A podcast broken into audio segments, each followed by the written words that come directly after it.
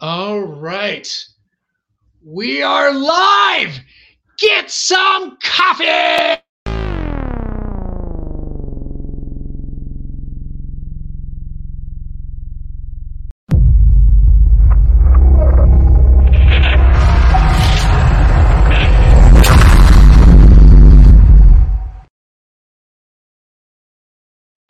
This is COFA Live and Undead. I am your host, Daniel Crozier, and I am joined by the amazing Tyler Jensen and Roman Chimienti.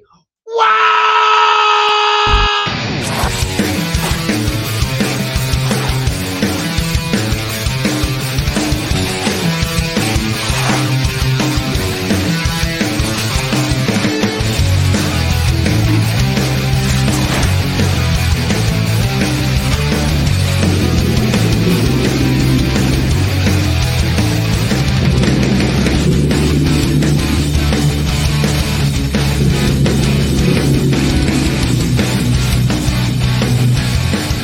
Something on my face.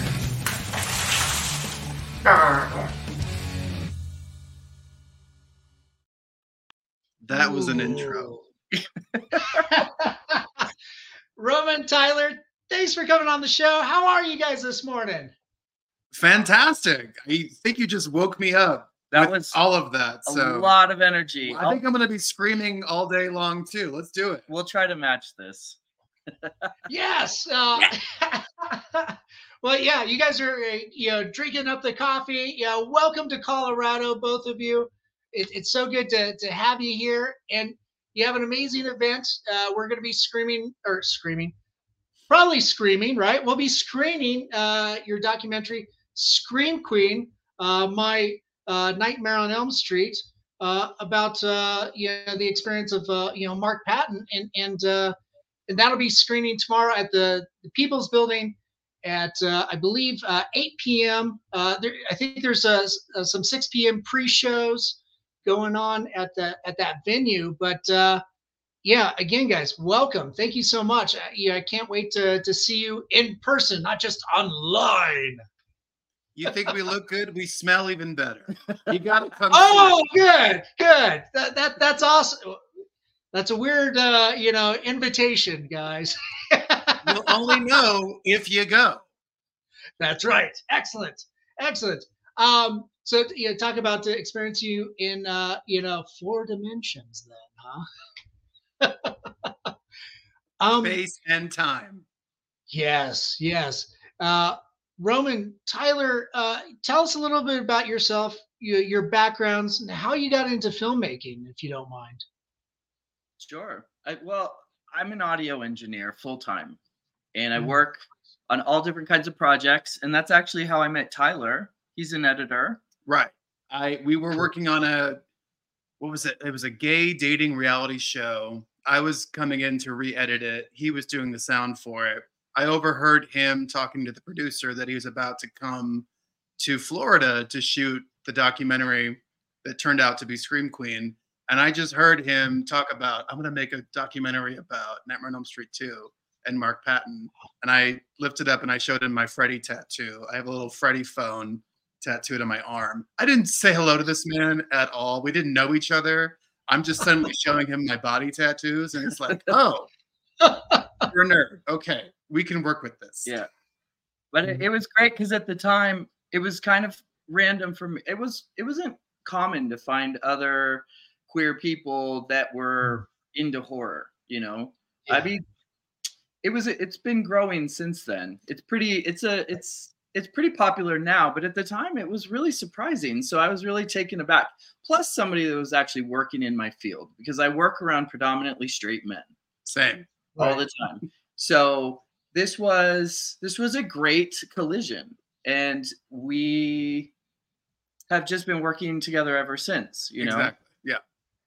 And that documentary, just so you know, was a much bigger bite than we were expecting. Like we had no idea really what we were getting into with that. Like it was, I had been talking with Mark Patton for about a year at least about this. He had this idea. He had come out and he wanting to tell his story, and it was you know, we're still trying to fine tune what's the best way to present this. And the 30th anniversary of Elm Street 2 was coming up. So we thought, let's just go to this reunion and get what we can and build off of that. We had no idea what was about to happen. So, and the rest is history. Had we known, I don't know if it might have been a little intimidating. It's that thing where you need like the youthful arrogance to be like, yeah, I can make a movie. No one's telling me no. We're going to do it ourselves until we need help. And at that point, you're like, well, we can't stop now. We've put too many years of our life into this. So yeah, it was a wonderful exercise, and I'm very proud of it. It's a spectacular documentary. Before we went online, we went on air here. I was mentioning, what an eye opener it was for me as, a white, straight guy, kind of having that window of what it was like to be a gay person during the 80s, in particular, being on a film set and participating in a film like that. How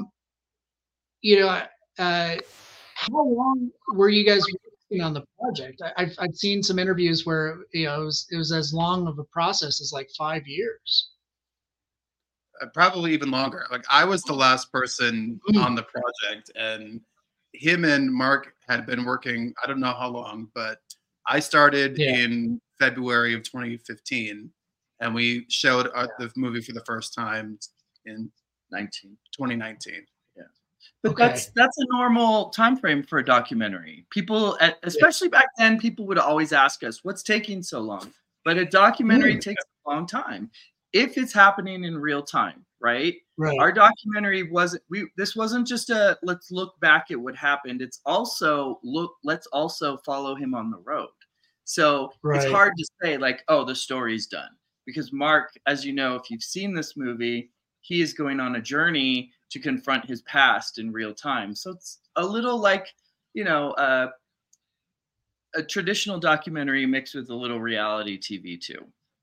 So it took a while, because we also had to let things play out as they needed to. His emotions, he has a very couple of really emotional confrontations. And then even with that, he needed to sit with some of this and let it process. So 5 years. Yeah.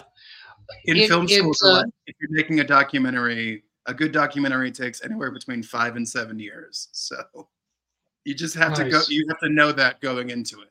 If it's a project worth doing, can I sit with it for 5 to 7 years?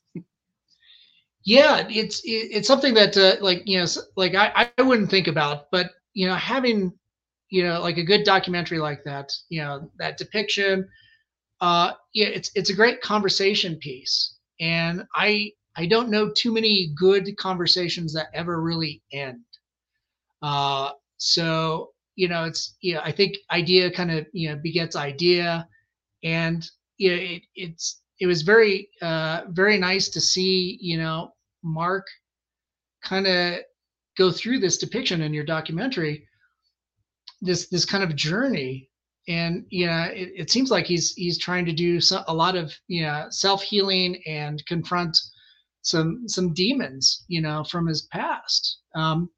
And again, like I said, when I went on, before we went live, I grew up in rural town and didn't really know that, any, gay people really growing up until after I graduated, moved away, and then realized, oh yeah, these other individuals that, they were gay, and, they didn't feel, and I'm projecting, but it didn't seem like they felt safe coming out in a rural area, which is understandable because it was a very stereotypical environment to grow up in. And, so I saw that as, well, maybe they felt like they had to protect themselves in that capacity. And absolutely. I think this documentary kind of opens me up to that perspective.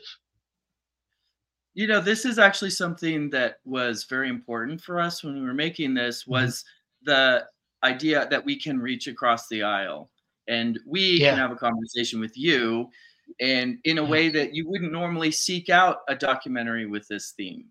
If we didn't have Freddy Krueger, we wouldn't be able to talk to new people. And so the point of this is, like, you say you're projecting, but I think it's you're bringing empathy, and we're learning to see common ground where it's like, okay, I have my worldview, and now I'm able to kind of like see the correlation between me and other people. I mean, it's just a great common denominator, this Freddy Krueger theme.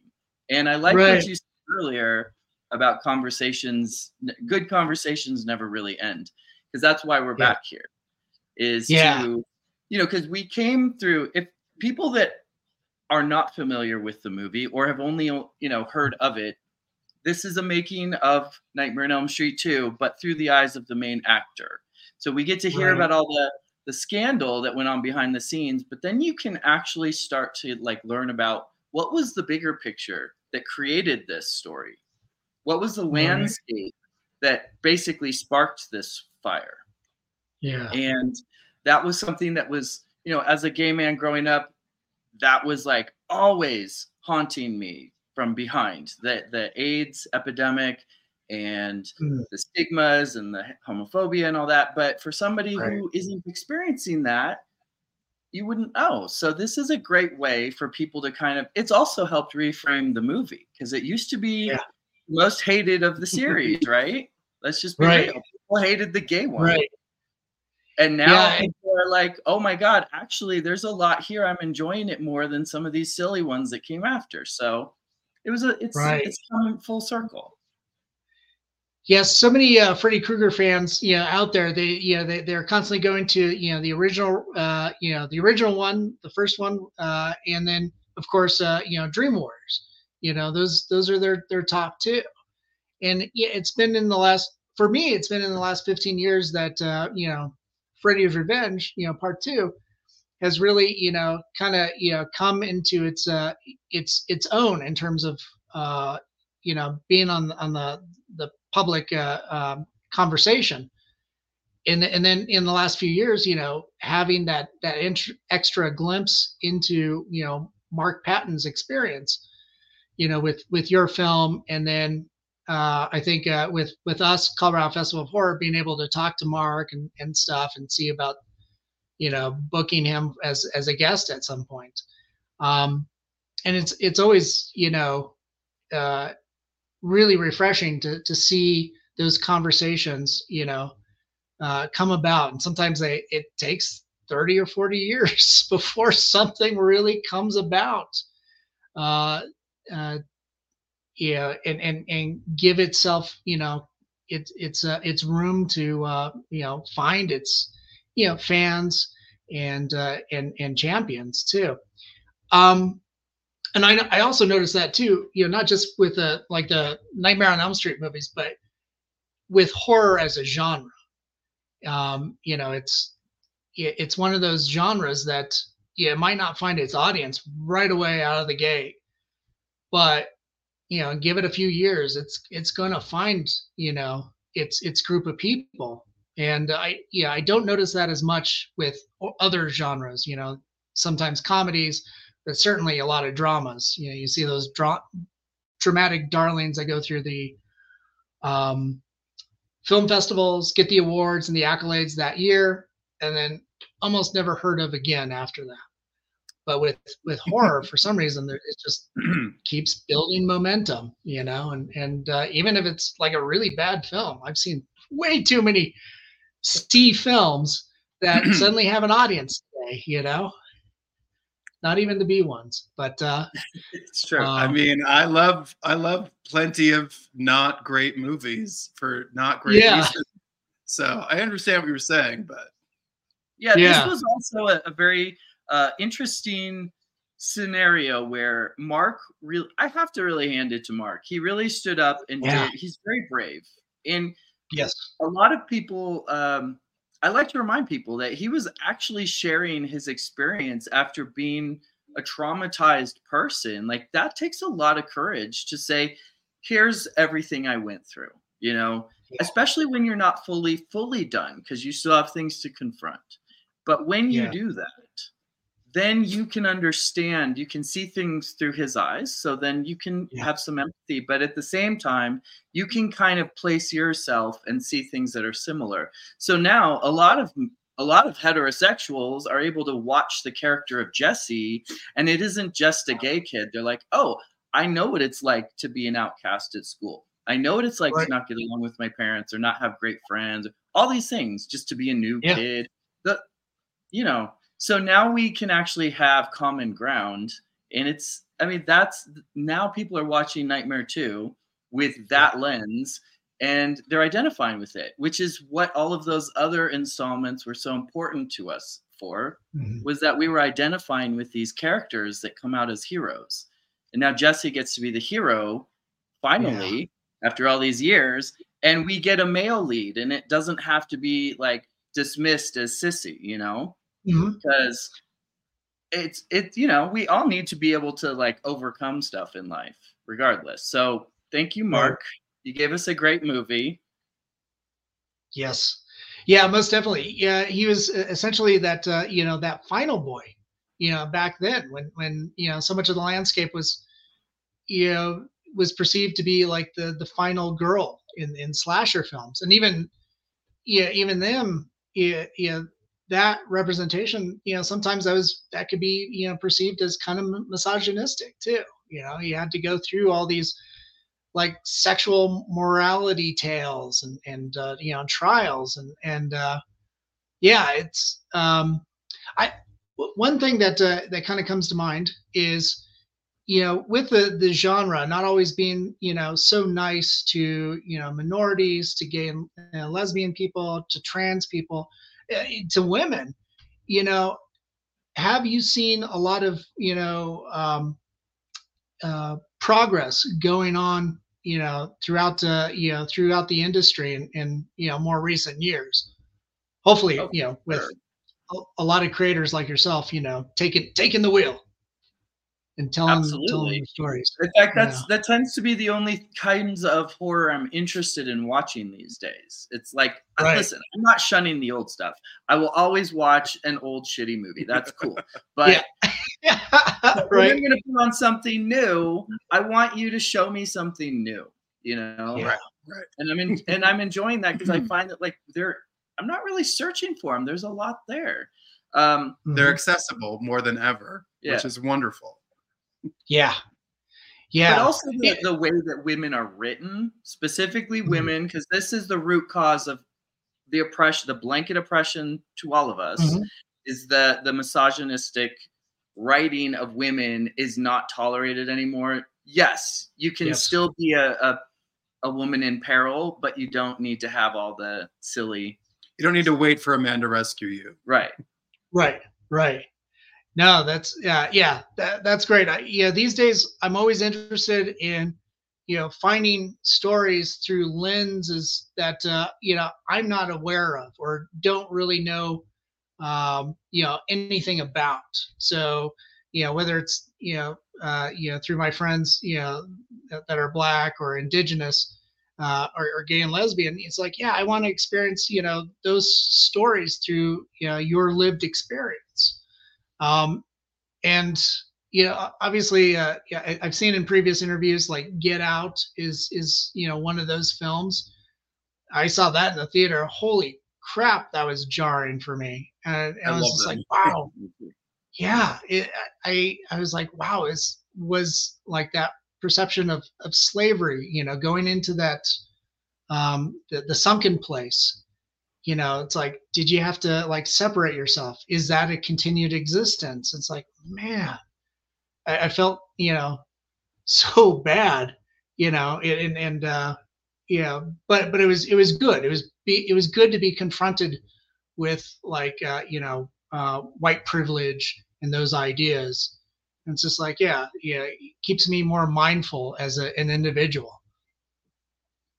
Right. I think that is the inherent beauty of the horror genre, is with different characters, you get to perceive what is the most terrifying thing to them and how that unveils itself to other perspectives. Like, I love Get Out. Incredible movie. I saw it 3 times in the theater. every single audience screamed at the right moment, laughed almost immediately because the tension was so good. And then at the end, They were uproariously clapping and cheering at the end of that movie. And like, that is the perfect fucking ride as a filmmaker. Yes. I love that movie. On top of that, the like Sunken Place is this great allegory of being a passenger in your own body that everyone can relate to. Yeah. And suddenly like, oh my God, I know exactly what this feels like. And it's terrifying. Yeah. Wow. Yeah. When that idea was presented, you know, on screen, that physical, you know, it's like, yeah, depiction. It's like, what a perfect depiction of something so abstract, you know, to feel in the moment. So yeah, it's just absolutely amazing. And I love it when film can do that and can present that mirror and that reflection on, you know, society and social ills that we really need to, you know, confront, you know, as a people, but really have no idea how to approach it, you know. Man, that's wonderful. As fans, you know, Roman and Tyler, you know, what are your usual like go-tos for films? You know, because we were talking about, you know, crappy films and you know, going back to old movies, and obviously Get Out is, you know, Tyler is a favorite of yours. You know, what do you guys like to gravitate towards as fans? What's your entry point? Well, first of all, I got to break it down. It is a quadrant of unserious to devastating, and then like high camp, low camp. Like I love a very unserious, campy movie that I can watch with my friends, make fun of completely, and then like I'm having a great time. And then I'll see something super serious and dark, and I will feel terrible for many weeks after the fact. And I will love that, but I'm not watching it again. Yeah. Right. I really love anthologies. I like short stories. Ooh, I work on a lot of short films, you know, because I'm not too good for them. I love them. And I like short story format. There's a lot of really great horror in short format. Everything from like Twilight Zone to Creepshow, you know, and we have a lot that have been coming out. Tales of Halloween or Trick or Treat. There's just, it's great. So I'm always down for that stuff. I do really like fantasy horror. You know, I tend to gravitate more towards surreal things like Phantasm and Dream Warriors, things like that. But then again, like it's the same as Tyler. I guess I just find myself, it also depends on what's going on in the world around me. Because as of late, I'm starting to embrace a lot of these really horrific tales. For a long time, I just needed some like laughable or lighthearted or not so serious stuff, because we've had a lot of stuff going on politically. So, you know, I've seen the trend. I mean, with the success of Get Out, you had a slew of every horror movie had to be super subtextual. And when we all had to have a really serious talk about grief and trauma. I think Jim Lee Curtis, God bless her. If I hear trauma, I hear it in her voice. Like she owns that word now.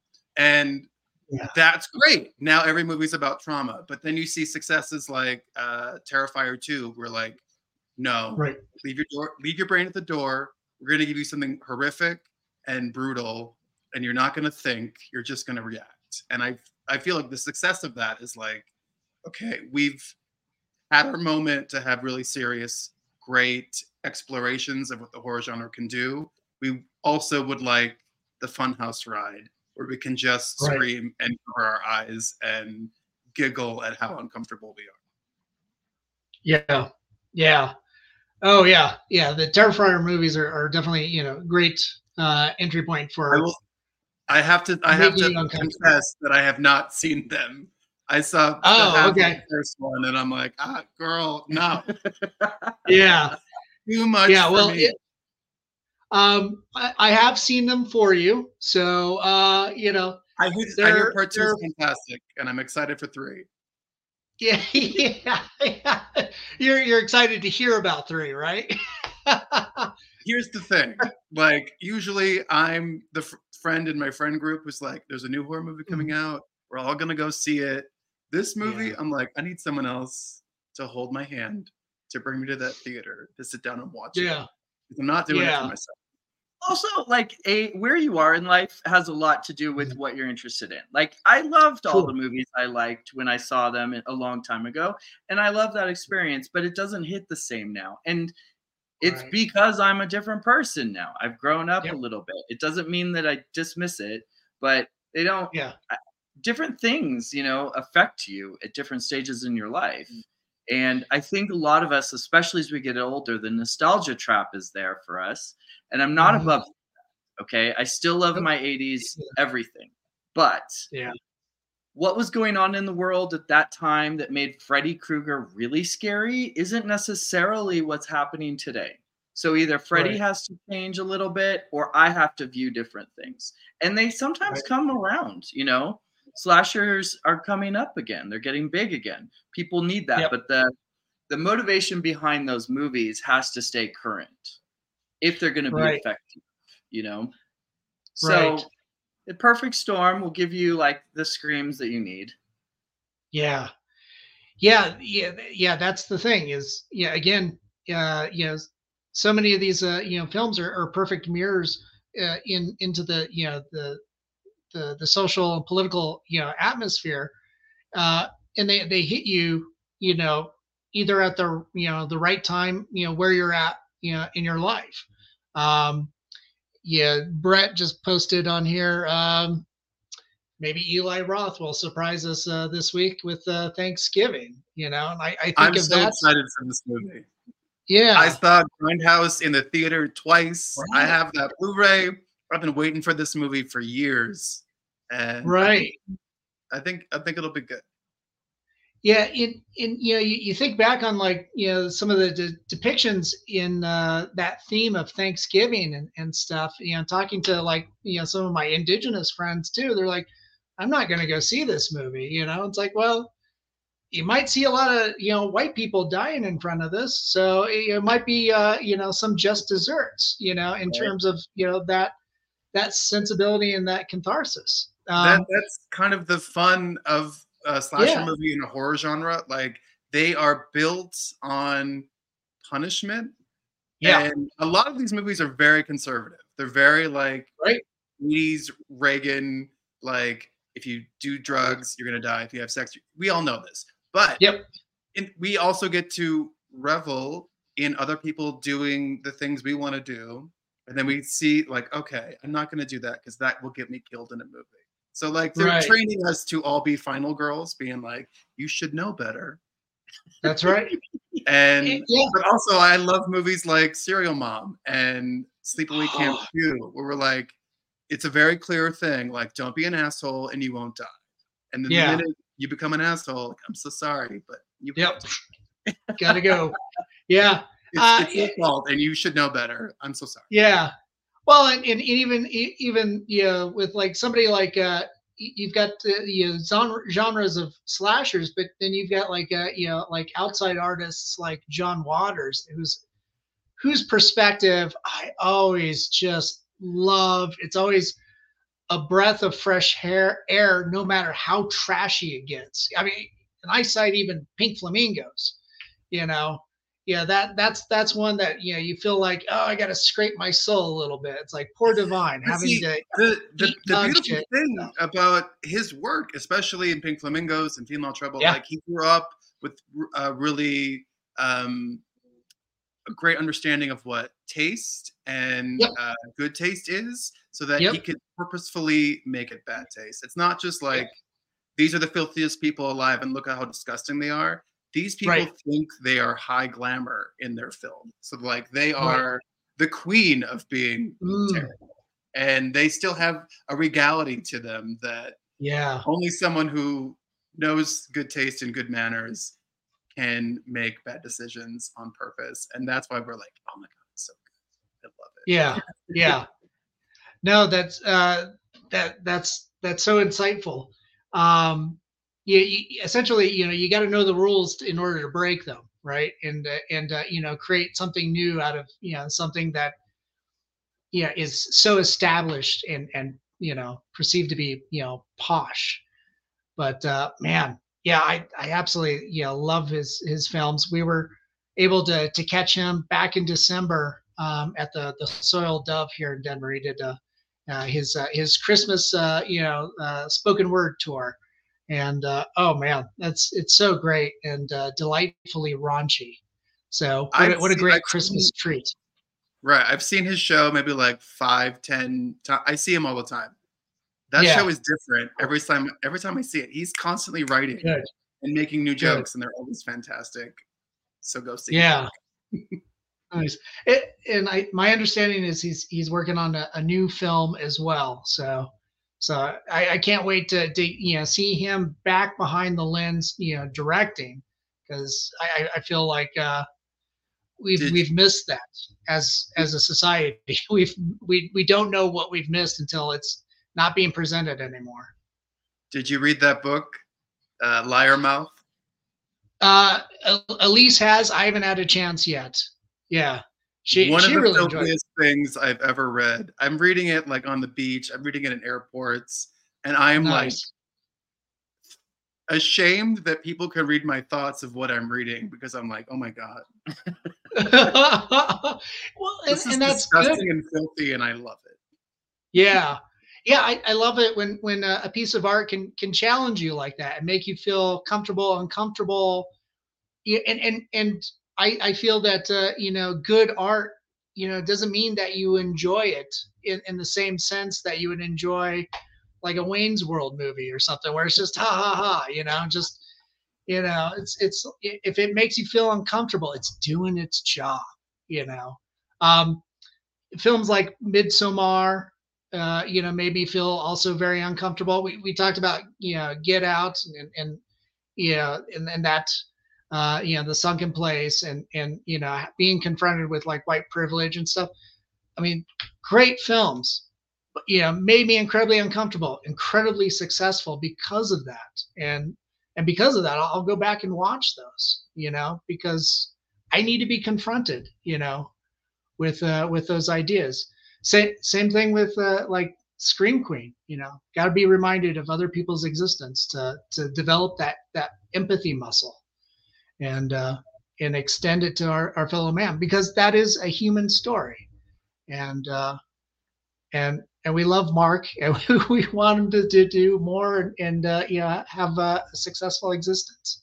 But kind of getting back to, creating art too. What other works do you guys have going on?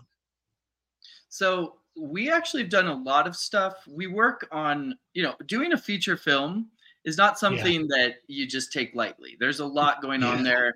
We have a lot of things that are developing, but we've done a ton of short stuff, music videos, advertising. Like, he's an editor, I'm a sound engineer. So we're constantly working on stuff. You just aren't seeing it in theaters, but a lot of advertising stuff.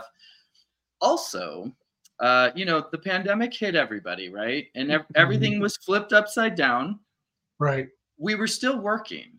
But the thing, I had a lot of personal things that happened that were just wild. And it took me a lot of time to unpack it. Stuff that I was developing into a film that we've been talking about for a while, but I needed a break, right? Right. I needed a little time to process stuff, to tell my own story. Scream Queen was also really raw for me as well. Like, we went through we made the film, and then we went on tour with it. And behind the scenes, we have our own whole story. It's a lot of emotional toll to tell a story like that for Mark, but also, I'm a generation right behind Mark. And I was able to pick up a lot of that intergenerational trauma as a child, even if I wasn't in the heart of the fire. It was I didn't realize how much weight I was carrying. And it took me a minute to release the movie out in the world, step back away from it, and then have to kind of unpack my own bags too. So it's a longer process than I even was expecting. So I needed a break. And now we actually have a lot of stuff coming out. You were talking about you know, it's great when you can identify with other characters in films, seeing queer stories and things that are new for you. That's the era that we're in. We need to have those tales so that all people can start to identify with each other, so that we can start having lead characters where the story isn't revolving around their identity necessarily. You know, we need to have gay lead characters that just are. Doesn't have to tie into this stuff. That's our end goal, right? Yeah. There's a new movie that we have launching right now called Wild Eyed and Wicked. It's actually premiered and won Best Feature, I believe, in Austin. It's going to be in New York City next month. Lead character is a queer woman and her girlfriend, and that is not what the story is about. She just is, and you deal with it. And then the rest of it is like a supernatural thriller that is quite beautiful. So I'm really excited for that to come out. Oh, that sounds amazing. St. Drogo, which is coming out soon. I also co-edited a new drama movie starring Billy Porter and Luke Evans called Our Son, with director Phil Oliver. So that'll be out, I think, next month. So we worked on a lot of other people's stuff. We're out there. Our next thing is coming. My therapy is done, so watch out. But the nightmare is never over. The nightmare isn't over for you. Oh, well, bring on your nightmares. I want to, you know, I want to watch them, you know. So, man, that sounds great. So there's no shortage of you know, work. You guys are, you know, constantly doing, you know, stuff. And I find that exciting. Man, that's wonderful. Yeah. Can you tell us a little bit about, you know, what's going to go on tomorrow night? We're going to, you know, be able to meet you in person and you know, see the film. I think Andy posted that they were going to screen Freddy's Revenge before it or something, you know, in the lobby. Well, we are right. If you've never seen Nightmare on Elm Street 2, you have an opportunity to see it before our movie. But if you don't make that, you don't necessarily have to have seen the movie to appreciate the time. I think we do a good job of giving you the basics. From what I hear, people who have seen the movie, who've never seen a horror movie, they're like, oh my God, I need to see that movie immediately. Right. But also, I wasn't lost on the story. It is not solely about this movie. It is the launching point for something much bigger and much more personal that usually catches people off guard. Because obviously, Freddy Krueger brings a very specific audience. And they think that that's what the whole thing is. And it's... about that for sure, but it'll take you into a direction you're not ready for. Yeah. And that's kind of the joy of this movie is for the first 10 minutes, we give you what you want and then we take you somewhere else. Yeah. And then people really like, oh my God, I didn't expect to cry at a Freddy Krueger movie. And now it happens. And it gets me, we premiered the movie at Fantastic Fest in Alamo. And we were doing press all day, kind of like this, and I got to meet some of the press people. And then for the last 10 minutes of the movie, I snuck in and I found a seat. I'm sitting right next to a guy who had interviewed us earlier that day. Tears running down his face. Suddenly he's crying, and now I'm crying. And I'm like, I have to go on stage now and talk to all these people and be like composed and get together. And now I have oh God, am I an empath? Because I can feel other people's tears. I don't know. Not what the story was, but you're not ready for this movie. Well, tomorrow it starts at 6. We have a party for 2 hours till Scream Queen goes on at 8. There'll be a little intro. We're going to do a Q&A after. If you come in late, there'll be Freddy's Revenge playing on the TV screens in the lobbies. We'll have drinks and food and merch and stuff. So I tell people it's like a party. Come earlier. I have to be honest. I was a little insecure about coming back to show Scream Queen because we've traveled everywhere. It's played everywhere, streamed everywhere, and I thought, so everybody's seen it. Why do we need to come back? And Tyler was saying, no, not everybody's seen it. All of the people that were our initial targets have pretty much seen this movie. Coming back to Denver has been a really good experience for me because I've realized there are a lot of people just in the last 5 years. There's now a lot of horror fans that are not in the queer community that are now opening up to it more, and they're ready for Scream Queen. Yeah. I kind of just took it for granted and thought we've had our moment, you know? And I realized that enthusiasm we've had from the people we've met just out promoting the last couple of days has really kind of floored me. So I'm excited to see what happens tomorrow. You have a great community here, and they're all going to be together under one roof, screaming and laughing and crying together. Nice. Yeah. That's what we can promise you if you come to our show tomorrow. Yeah. That's the great thing of the the group screening. Yeah, that's why we see them, see movies in theaters. You know, we all kind of tap into each other's energy and responses from what's going on the story that's being depicted on the screen. Brett just chimed in. He's going to be seeing it for the first time tomorrow night too. So, come say hello to us after the screening too. We'll have like posters and merch if you want to bring a souvenir home. And sweet. You know, if you've already bought the movie and you want us to sign it, come and do it. Yeah, be careful what you wish for. Brett is one of those guys that will bring everything and have you sit there for 2.5 hours just signing and taking photos with him. My Venmo app is open. Bring it. That's awesome.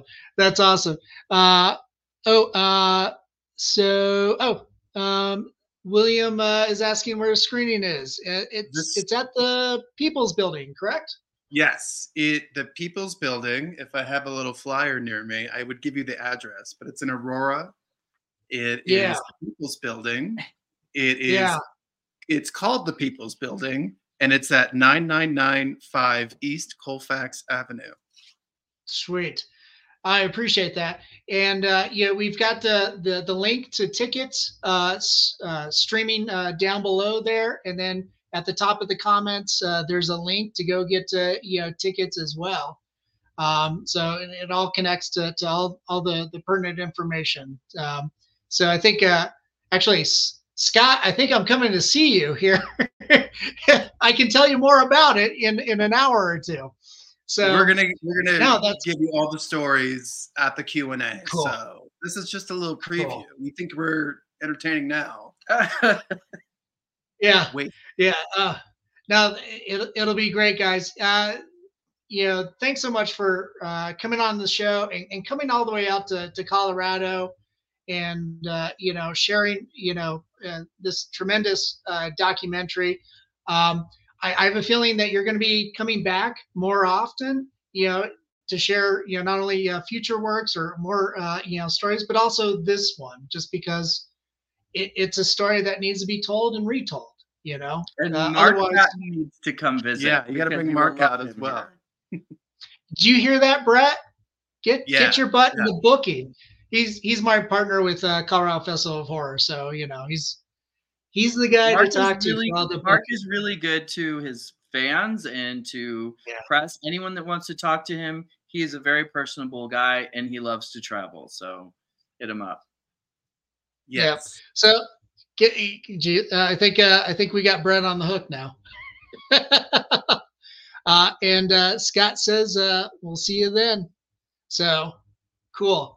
Thank you, gentlemen. Thank you, Andy Hill, for bringing us out. Yes. We can't wait for the screening.